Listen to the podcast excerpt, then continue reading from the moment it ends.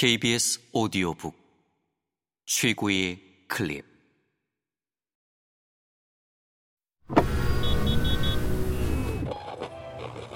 KBS 오디오북.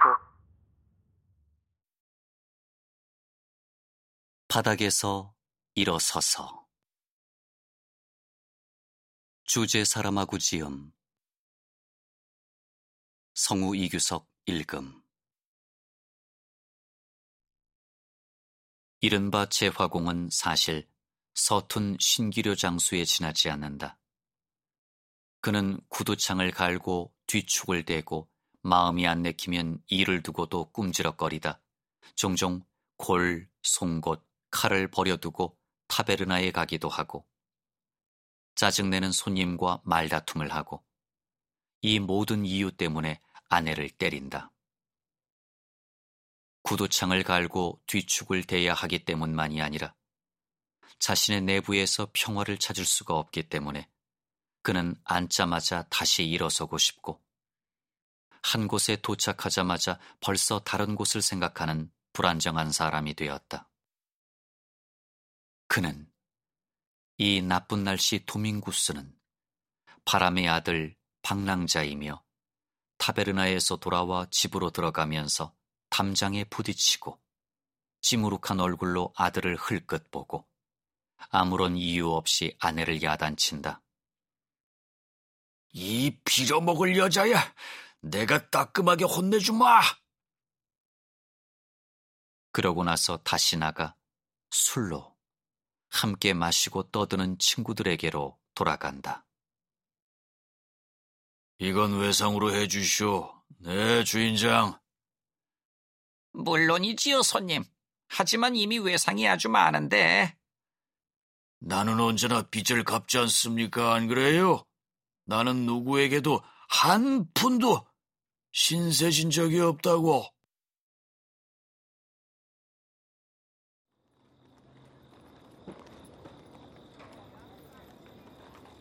여러 번 사라다 콘세 이상은 아이를 이웃에게 맡겨두고 남편을 찾으러 밤의 어둠 속으로 나갔다. 숄과 어둠으로 눈물을 감추고 이 타베르나에서 저 타베르나로 돌아다녔다. 상크리스토방에는 타베르나가 많다고 할 수는 없어도 있을 만큼은 있었다. 그녀는 밖에서 안을 살피다 아내 남편이 있으면 그림자들 속에 또 하나의 그림자처럼 서 있곤 했다. 그러다 가끔 남편이 친구들에게서 버림받고 집이 어디에 있는지도 모른 채로 혼자 길에서 헤매는 것을 보기도 했는데 그럴 때면 세상이 갑자기 환해지곤 했다. 도밍구스 마우템프가 그 무시무시한 사막에서 유령들의 무리 가운데서 자신을 찾아내준 것이 고마워 아내의 어깨에 팔을 두르고 아이처럼 이끌려왔기 때문이다. 의심할 바 없이 그는 여전히 아이였다. 그러던 어느 날 감당할 수 없을 만큼 일이 많았기 때문에 도밍구스 마우테프는 조수를 두었고 그 덕분에 동료 술꾼들과 어울릴 수 있는 시간이 늘었지만 그러다 또 다른 어느 불운한 날 자신의 아내 가엾고 무고한 사라다 콘세 이상이 자신이 없을 때 자신을 속인다는 생각을 하게 되었고 그것으로 상크리스토방은 끝났다. 죄 없는 조수는 칼끝이 다가오자 그곳을 떠날 수밖에 없었고 임신한 사라는 아주 정당한 임신이었음에도 두 번째로 그녀 나름의 고통스러운 비아돌로로사를 감당해야 했다. 다시 달구지에 짐을 쌓아야 했고, 또 몬트라부르까지 가야 했고, 다시 팝비 왔다 갔다 해야 했다. 우린 괜찮습니다. 장인의 딸과 손자는 행복합니다. 아기가 또 하나 태어나겠지만, 저는 토후다 가다니아에서 나은 일자리를 찾을 겁니다.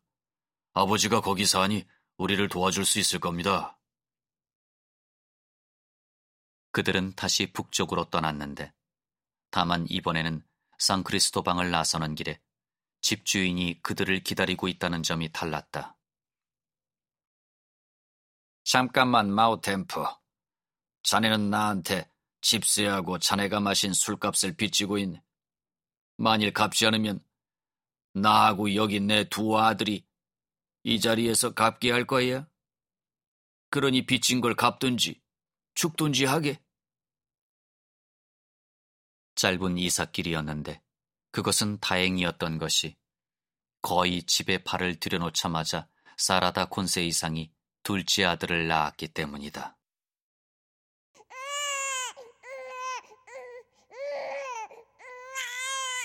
둘째에게는 지금은 잊어버린 어떤 이유로 안셀무라는 이름이 붙었다. 아이는 요람에서부터 운이 좋았던 것이 친할아버지의 직업이 목수이고 손자가 집에서 아주 가까운 곳에서 거의 옆집에서 태어난 것을 몹시 기뻐하였기 때문이다.